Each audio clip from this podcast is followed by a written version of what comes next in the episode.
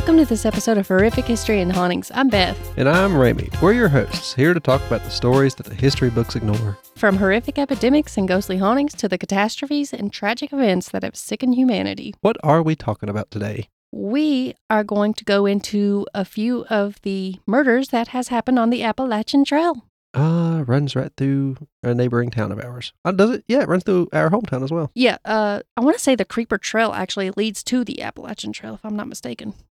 I could be mistaken about that. Oh, I don't know. I was thinking, I'm not a trail person, so I don't know. I knew there was one going through the town of Abingdon and one going through Damascus. Yeah. I Creeper Trail goes through Damascus. And the one in Abingdon? Yes, I want to say the Creeper Trail definitely leads to the Appalachian Trail because I read a book about the Appalachian Trail and someone who was hiking it a long time ago, and they ended up in Damascus on the Creeper Trail. Okay, it's not likely to be the one across the seas. Yeah. So, And this isn't even all of the murders that has happened on the Appalachian Trail.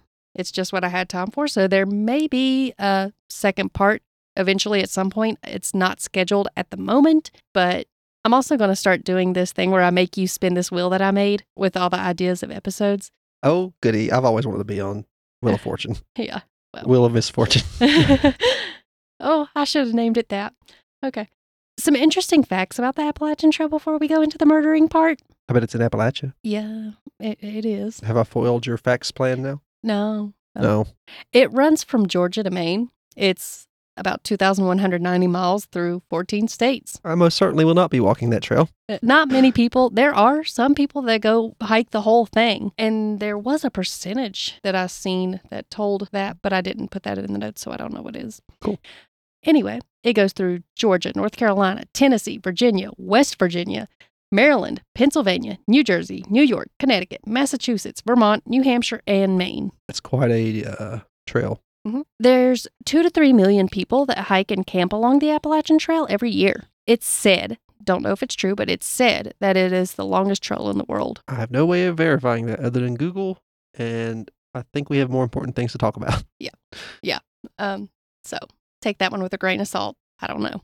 In 1921, they came up with the idea for the Appalachian Trail for the first time. In 1937, the trail was completed. That took some time. Yeah, well, it is a very long trail. It is maintained by 31 trail clubs and multiple partnerships, which are managed by the National Park Services and Appalachian Trail Conservancy, the ATC, and NPS, which is National Park Services and Appalachian Trail Conservancy, say heart attacks and other health related issues are the leading cause of death on the trail. Other causes would include drowning, untreated tick borne illnesses, hypothermia, dehydration, lightning strikes, and falling trees.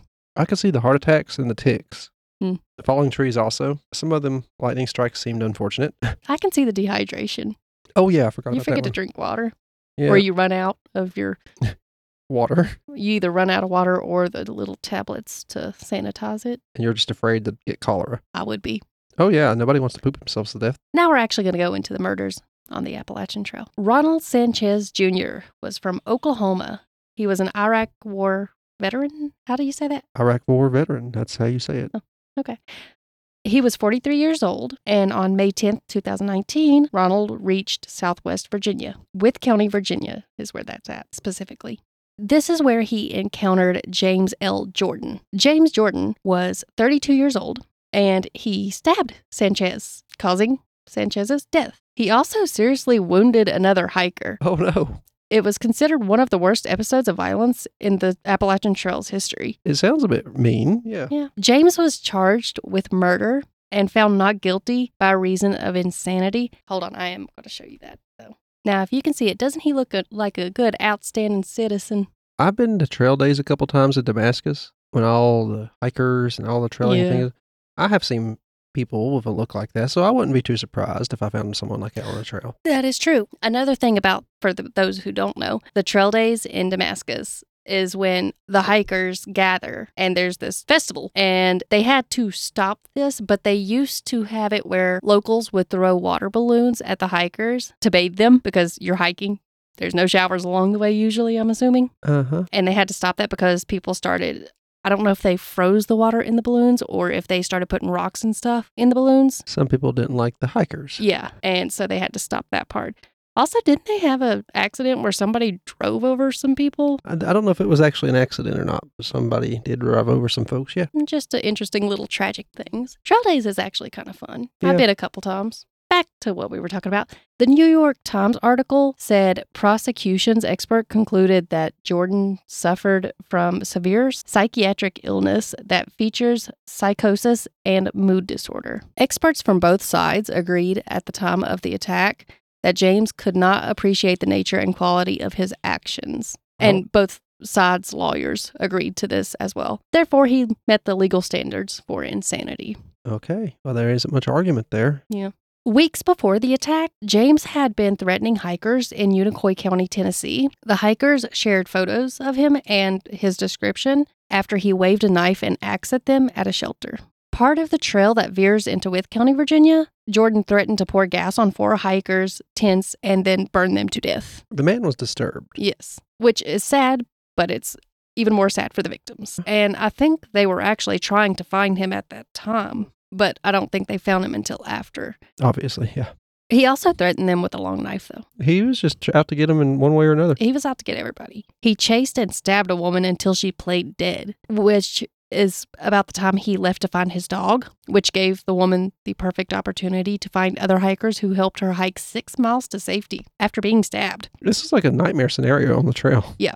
Law enforcement followed an emergency signal sent from a hiker's GPS device and they stopped to talk to hikers. And that's when James's dog walked over to them and then led them to Jordan, who was standing about 30 yards away. And that's how he got caught. Of course. The doggy. Good old puppers. I hope the dog's okay. Yeah, me too. Uh, hopefully, he got the mental health help that he needed. I want to say that they were going to put him in a hospital to give him the help he needed. Been proven a criminally insane person, then yeah, Yeah. they have to. But he was released, if I'm not mistaken. I want to say it's the same one. He was released a while back. And obviously, the people were commenting on it, saying that, oh, great, he can get out. Uh, It was a Facebook thing. Like you could find it all over Facebook at the time it happened. I want to say I remember when that happened. I do too. And people were saying, oh, great, he can get out and kill again, which I understand. But hopefully, he got the proper help he needed while he was there, and it won't happen.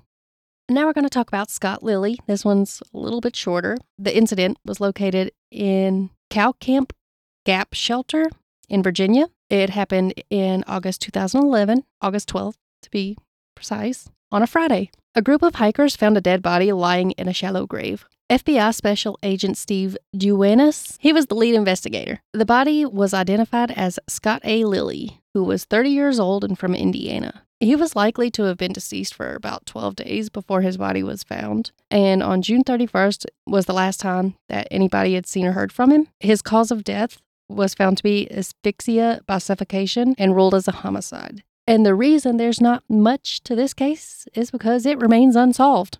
Oh dear. Someone suffocated him on the trail and then here they're gone. Yep. So somewhere out there, somebody's just living their life as a murderer. Yeah. And this happened in 2011. They're still out there, probably. As of now, it's like 12 years ago. hmm Louise Ship. okay. Um, Louise Chaput. um, is that how you pronounce C H A P U T? It's a Canadian name. I'm pretty sure it's a pronunciation and it's, uh, try without the T at the end. Say it without the T. Louise. Never mind. Louise Chaput. Louise Chaput. Or Louise Chaput. Louise Chaput. I don't know if that's how it's pronounced, and I am so, so, so sorry if I got that wrong.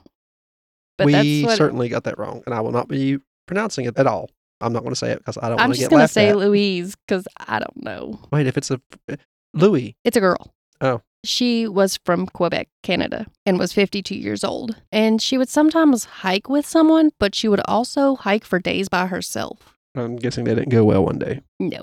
The location that this happened was Lost Pond Trail in New Hampshire. On November 15th, 2001, at about 3 p.m., she was last seen at the Appalachian Mountain Club Visitor Center. The clerk had recommended the Lost Pond Trail, and Louise left just a few minutes after that encounter. November 19th, 2001, her partner reported her missing when she didn't come home. Authorities began a search, and on November 20th, her silver Ford Focus was found at the Glen Falls parking area. On November 22nd, her body was found about 200 yards from the Glen Boulder Trail, which is about a quarter mile from the lodge that led to Mount Isolation. That's a terrible place to visit, I bet. Well, it's believed that she chose that trail instead of the one that was recommended by the clerk. The autopsy confirmed homicide as the cause of death. She had multiple stab wounds, and this case also remains unsolved. Another thing to mention is it may sound like a lot of deaths, but statistically, you're more likely to die on the drive to the trail than actually be murdered on the trail. Yeah. It just sounds a whole lot scarier knowing you're out in the middle of nowhere. Yeah. It's one of the few occasions where people can meet other people, but it is so far away from civilization. Yeah. It ain't like just walking yourself out into a remote area where you're alone. It is walking in a remote area where you're alone most of the time, but you know you will find somebody eventually. Yeah. And that's a coin flip of who you're going to run into there. Yeah. Geoffrey, G E O F F R E Y. I'm going to say Jeffrey Hood and Molly LaRue. Again, sorry if I got that name wrong. They met at a church sponsored program for vulnerable young women. Sorry, people, not women, people in general. They decided to hike the Appalachian Trail together for six months. On June 4th, 1990, they started their hike in Maine. September 13th, in the early morning, the couple was attacked while sleeping. Jeffrey was shot three times with a 22 caliber pistol to the head, back, and abdomen. Forensic evidence found that Molly was tied with rope looped around her neck before being raped and stabbed to death. Hikers Cindy and Brian Bowman found Molly and Jeffrey later that day. Molly was face down in a pool of her own blood, and Jeffrey was partially naked with a white shirt in his hand. A man had been seen in the area carrying two red gym bags, wearing jeans and work boots, and was described as looking like he did not belong on the trail. I don't know what they meant by that, but that's what they said. September 21st, two hikers saw another hiker that was wearing Jeffrey's boots and backpack. They reported him, and as he tried to cross Harper's Ferry in West Virginia, he was apprehended at about 8 p.m. And it was confirmed it was Jeffrey's boots and backpack and Jeffrey's watch that he was wearing. Wow, not a very good murderer. No. When questioned, he said that his name was David Casey Horn Oh, we think that's funny because we know one. from Loris, South Carolina, which this was a lie. His real name was Paul David Crews. He was an ex Marine. There was a warrant out for his arrest in Florida. He had been on Florida's most wanted list since 1986 for a murder he committed in, it says Bartow, but I think it was Bartlow. I don't know. So it's hard to tell how many he actually murdered on the trails. Yes. The, the- I've always heard that's like the perfect place to hide. Yeah, that's probably why they're here. It was said by his ex wife that he exhibited strange behavior since his discharge from the military. In 1977 in Indiana, he climbed behind her in bed and held a bayonet to her throat. Wonder why. She divorced him later. I could see that. Yeah. I think maybe it was just what he's seen. Maybe maybe it was like a post traumatic stress thing. I really don't know. Because she said he started exhibiting the strange behavior after he was discharged from the military. Yeah. So it's hard to tell how they'll handle that in court, isn't it? Yeah. July 3rd, 1986, authorities were sure he killed a woman who he gave a ride to. On July 7th, they charged him with her murder, but his brother in North Carolina helped him escape. Crews' DNA was linked to the semen found on Molly's body, and that meant that authorities had a strong case against him due to this and the weapons and other evidence that they found at the crime scene. Yeah. May 15th, 1991, at the trial, he blamed cocaine and alcohol for his behavior. I would have claimed insanity. Yeah. But I guess some people don't see themselves. If he was acting that way before he murdered folks, that might should be looked into. Yeah. The prosecutor gave evidence that showed the gun found on Crews test fired to match bullets removed from Jeffrey's body. He was found guilty on two counts of first degree murder and given two death sentences. Ah, 2006, Crews agreed to drop his appeals in exchange for two life sentences without the possibility of parole. okay. I mean, that's better than death penalty for some. Yeah. Now we're going to Robert Mountford Jr. and Laura Susan Ramsey. I like that last name. Mhm. Laura was 27 years old, as well as Robert was 27 years old. They were social workers from Maine. The trip was to raise money for a school of mentally challenged children in Maine. Now, they hiked the trails to raise money? Yep, seems that way.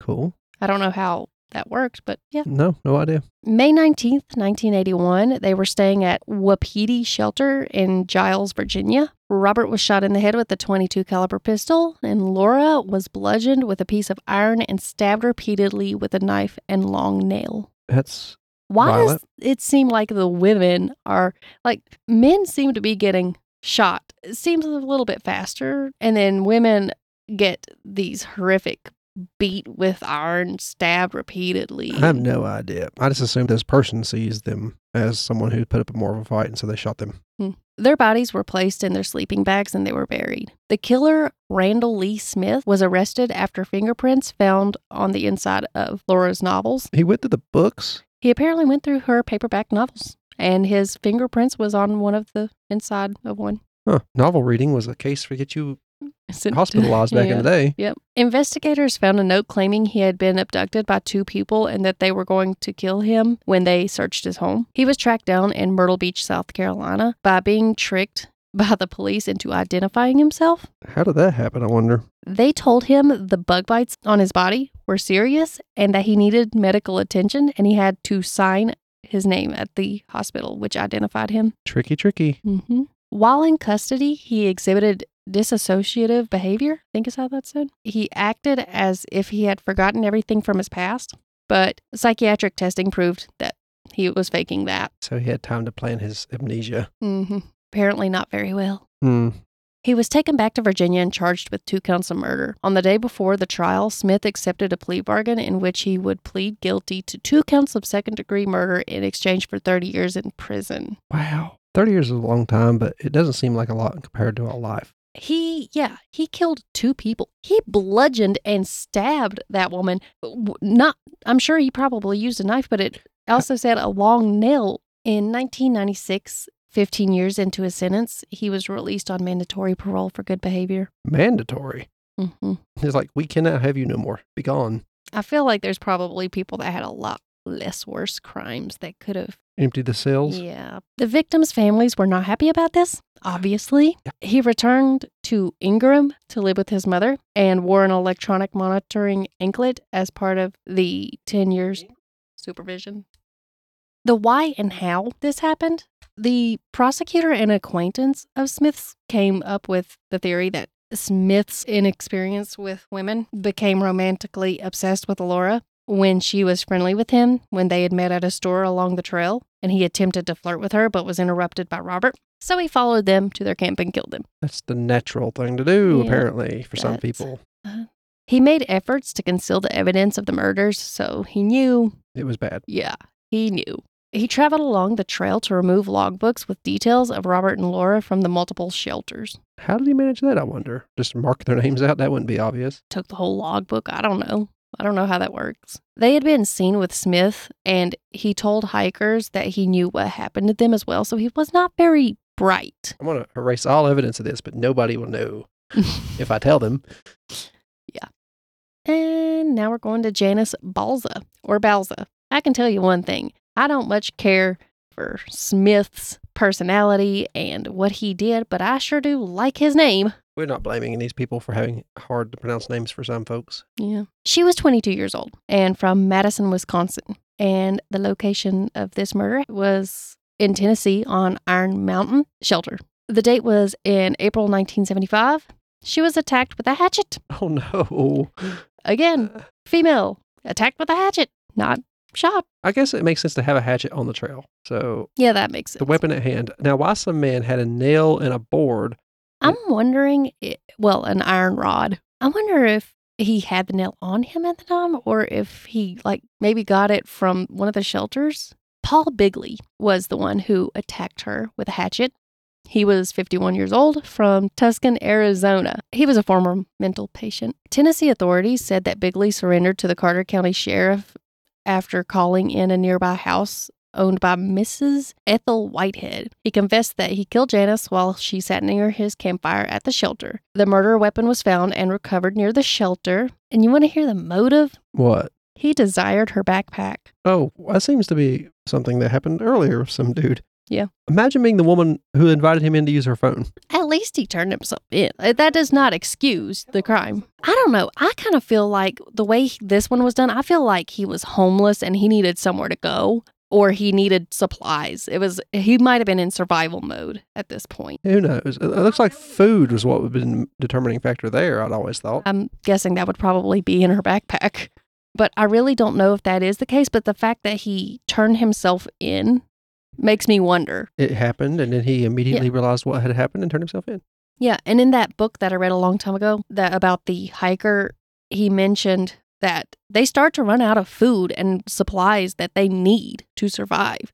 So I'm wondering if at least some of this isn't like I said, they're in survival mode and I guess they just feel like they can't ask these people for help. I have no idea. Another thing that the guy in that book mentioned is he had ran out of any proper proper food. All he had left was ramen and he had been eating it for too long and was running out of it and people would just walk by him and pretty much make fun and say, "See, I told you. They'd be out here begging." oh, Yeah, they're hungry. What do you expect?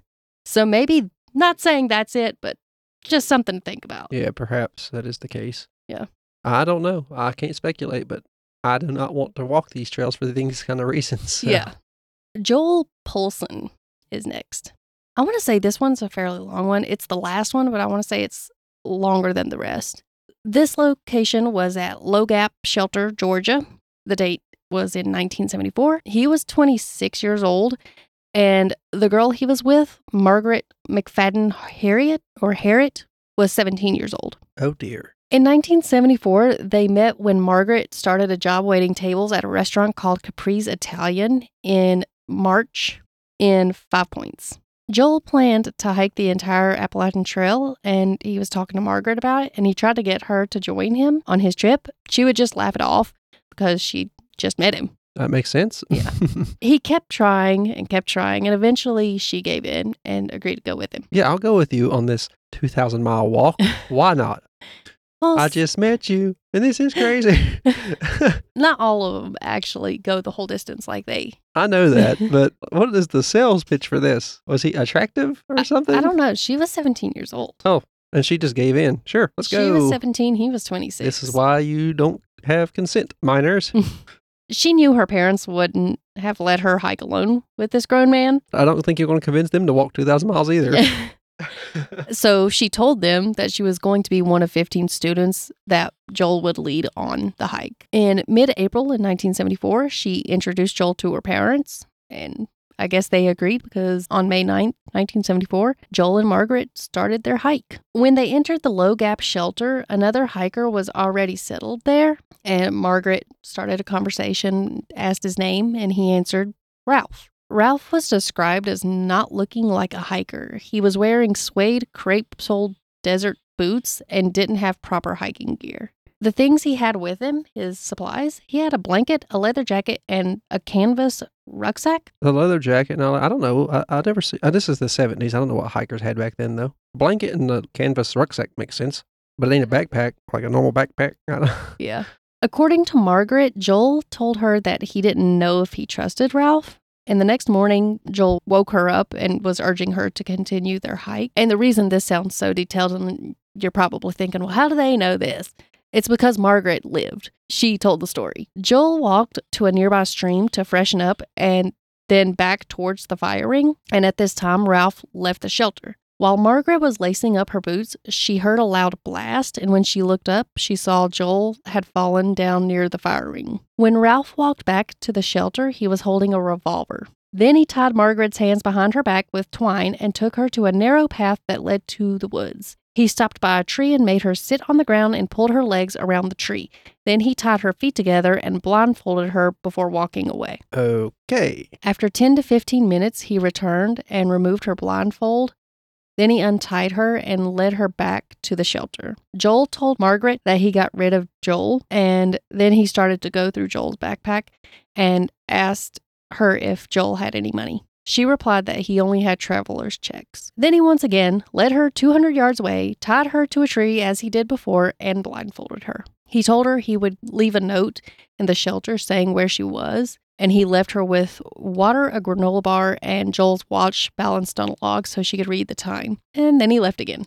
15 minutes later, he came back with the excuse that he was worried that no one would find her. This is bizarre.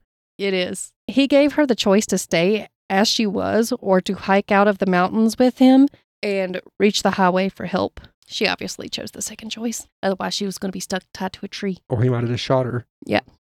Margaret walked ahead as he walked behind her with a gun, and he threatened that if they ran into anybody and she said anything or did anything to signal that things were not okay, he would kill everyone. What about the kids? They don't. Do they even know what's going on?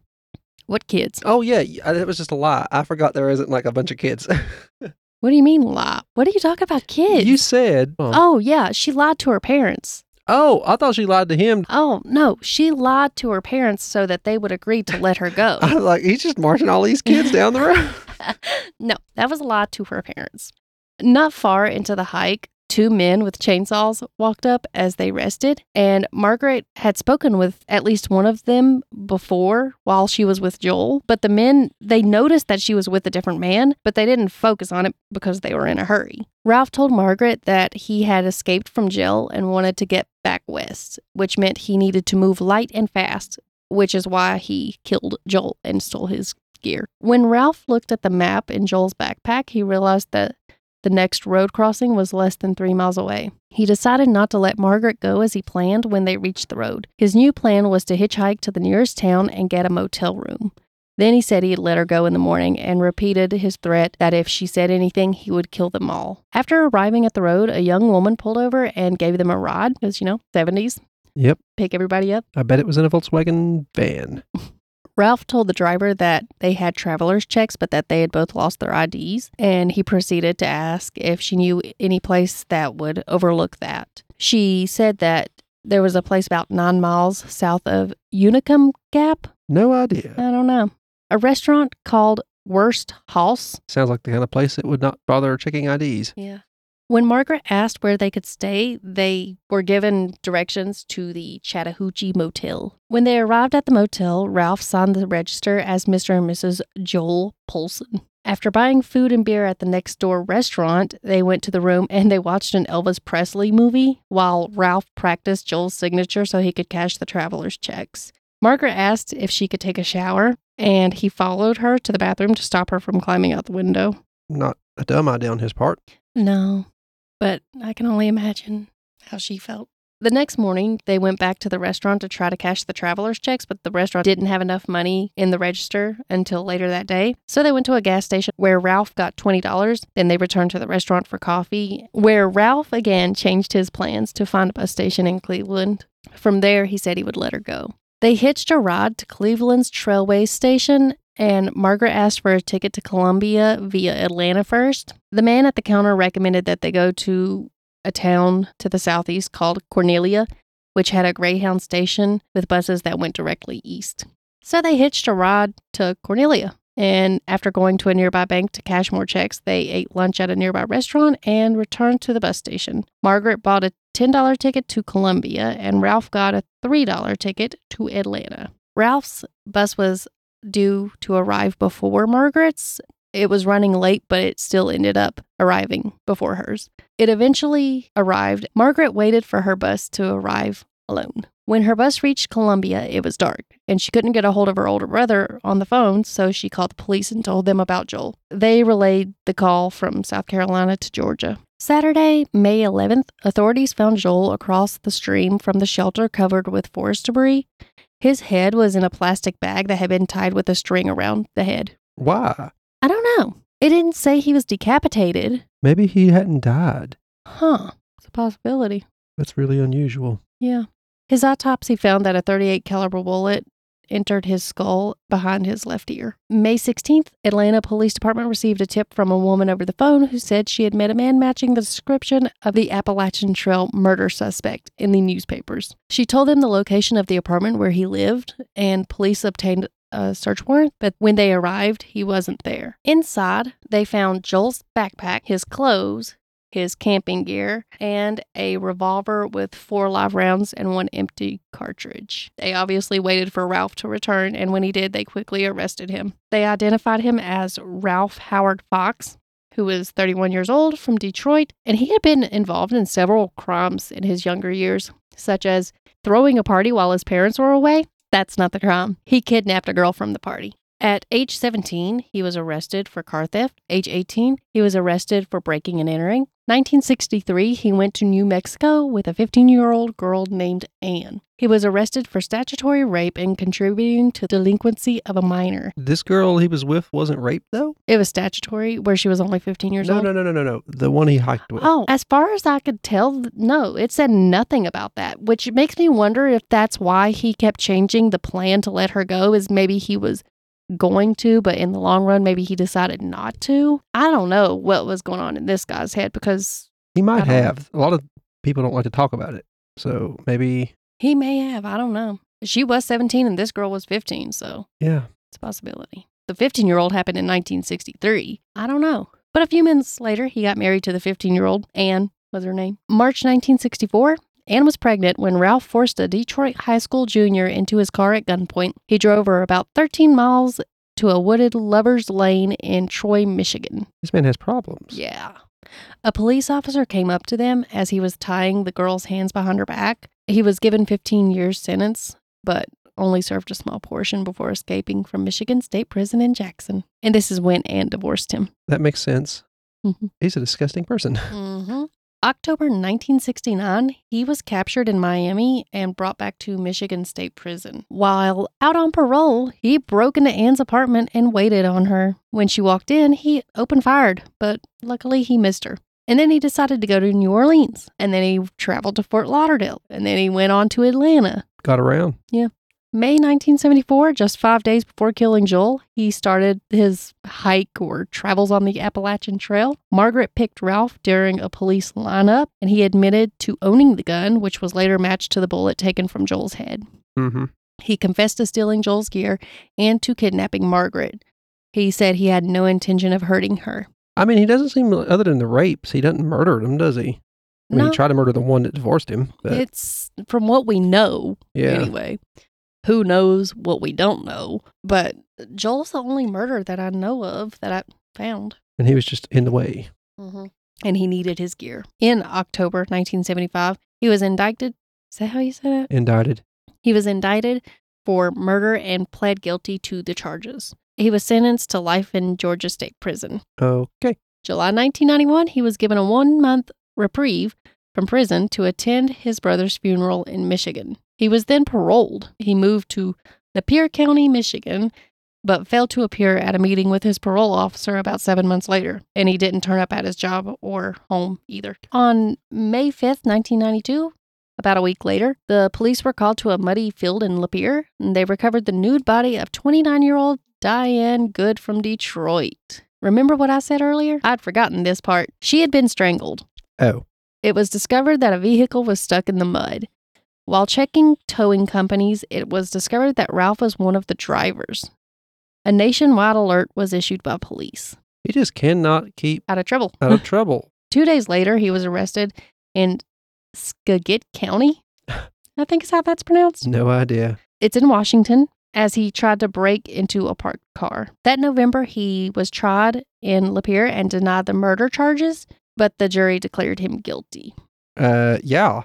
June 2003, he was transferred to the state prison hospital where he, I want to say, stayed there a few months, but he died from lung cancer there. He had been so naughty Yeah.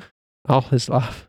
But that's where I decided to end this one because I felt like that one by itself was long enough. And honestly, I probably could have went more into that one, but Yeah. I like to hear about the trail murders, but there's so much unknown about some of them because they are so secluded out there. yeah. There's not much to know other than what you find and the ones who get caught and talk about it. And like I said, there may be a part two to this because I have a list of other murders that has happened on the trail that I didn't get around to for this particular one. So there may be a part two.